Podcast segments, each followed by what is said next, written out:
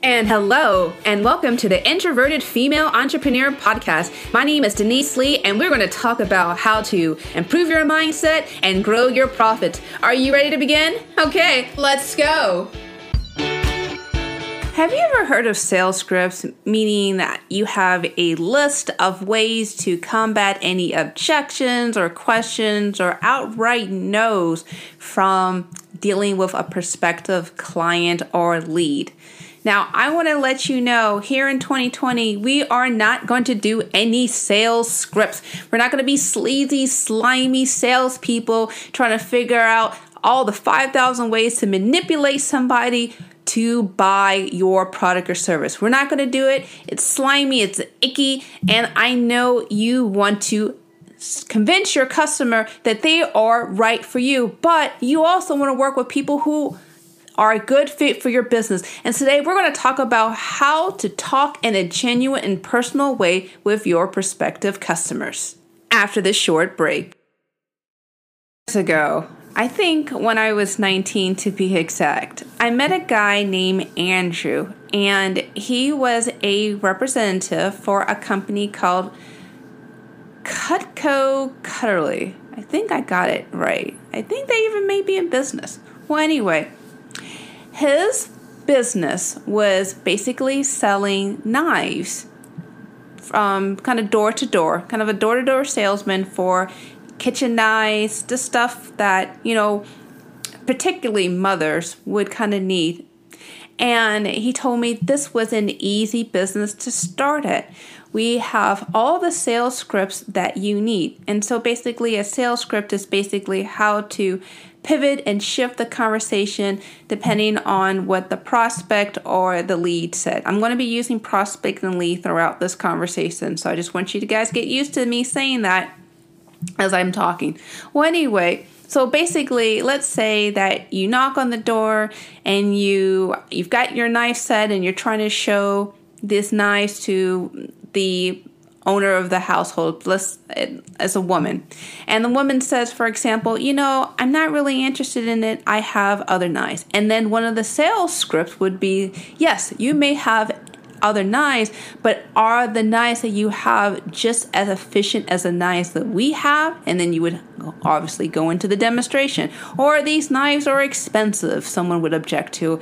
Well we've got easy payment plans. So the point is you have a predetermined list of all the things that a customer would or prospective customer would voice an objection to to kind of shut down the conversation. And I want to let you know, lady, don't do this. Don't don't don't don't do this because when we have those sales scripts, oftentimes they sound so rehearsed and so uh, and thought and authentic and just not even genuine. And when we're trying to deal with people, we want to build relationships in a deep and authentic way. And the best way of doing it is please abandon the sales scripts. I don't care if you're in multi level marketing, I don't care if you're a service based business or a product based business. Start. Don't do it. Just, just don't do it. So I want you to just take all that and just toss it and throw it into the garbage can and just hear what I have to say. First and foremost, you do not want to be talking to anyone who is not interested in your product or service. Period. You do not want to force someone who's not even interested. Like, for example, if you are a social media marketing specialist and somebody is just even new to even to Twitter, and you're saying, hey, you need social media marketing, and your prospect says, I just got on Twitter. Why do I even need it? Like that is not even someone that you want want to work with beyond just saying, "Hey, here's some just general information. If you're more interested, here, you know, here's a way to contact me." You only really want to just talk and interact with people who already have an interest for you. If you don't feel like this person's not even interested or not even a good fit, you don't want to continue the conversation because you're going to find yourself inadvertently um, trying to say certain things to kind of persuade them to buy your product or service. And it just feels icky and it feels slimy and it feels so disingenuous because you yourself you don't want to be forced to buying something that you have little to no information or heck even interest. So that kind of slides me into the second part of no sales script, meaning that you pack your prospect with as much information as possible. It doesn't matter if it's on your website or you have a brochure or you have a, like a little card. You want to make sure, first and foremost, that they understand, your a prospect understands what you do, how you do it, and how you do it better than the rest. So that way, your prospect is armed with as much information about the whole experience about how they work with you. You don't want to give your prospect surprises. Don't you hate surprises? For example, like you don't want to for example buy for like a photographer for $1500 and only find out after the shoot that it does you don't even have your original prints. Like they're just giving you copies. Like that's terrible right?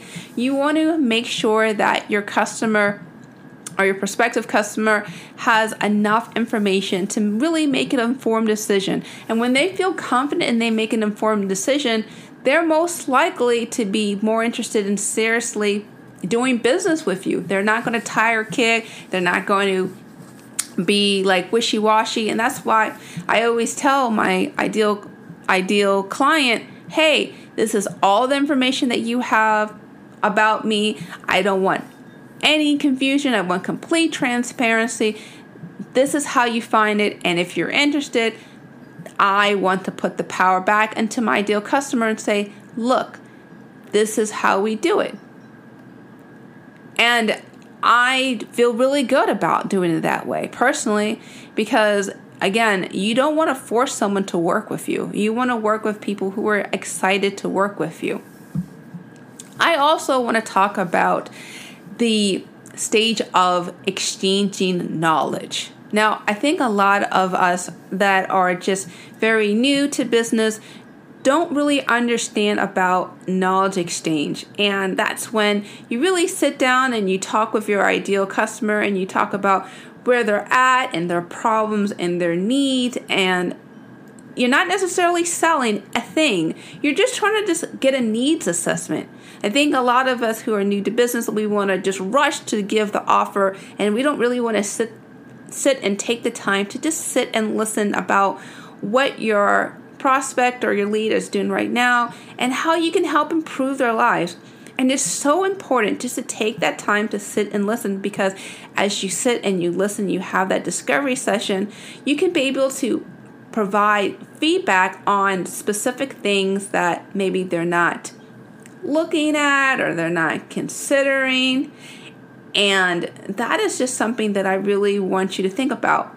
How can I really facilitate a genuine exchange of information where they, my prospect, is learning more about my business and how I help people, and my prospect is really digging deep and being honest about what what solutions that they have tried and hasn't worked or perhaps like what they're really looking and maybe their expectations. For first of all you do not want to offer the sun and the moon and the stars to anybody without really understanding if it's even a good fit you want to be a good fit for your ideal customer. You don't want to try to do, uh, I can help you, and and I don't really care about what your what your really your situation is, and I just want to just sell you the stuff for nineteen ninety nine or whatever whatever price that you have uh, to to uh, offer or sell to people. You want to make sure that the person that you're dealing with has really a really good understanding, and you have a good understanding about them as well.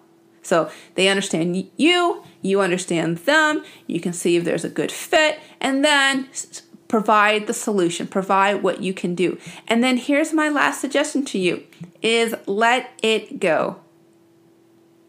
Yeah, let it go. Do not expect anything from a prospective client or customer. Let go of the expectation a lot of times when we're trying to work with somebody, we're saying, well, if they listen to my product pitch, then they will die to work with me. They will want to work with me because they see and they hear how awesome I am. And I have to tell you, that is some real stinking thinking. If you're trying to expect something from a total stranger who's only known you for not even five minutes, not even five minutes, give them some room to think about it. Now, I always tell my clients to follow up. Did you know, fun fact, that 80% of sales happen after the follow up?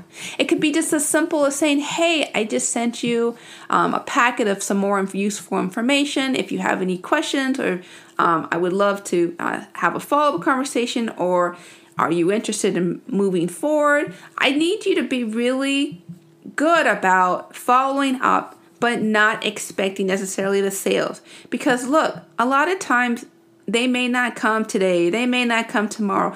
But if you were focusing on just a genuine relationship and getting to know people and providing resources, information, trust me, they will remember the experience. And I always tell my clients, like, always make sure the experience is memorable. Make sure you insert a smile and a joke or just something very interesting.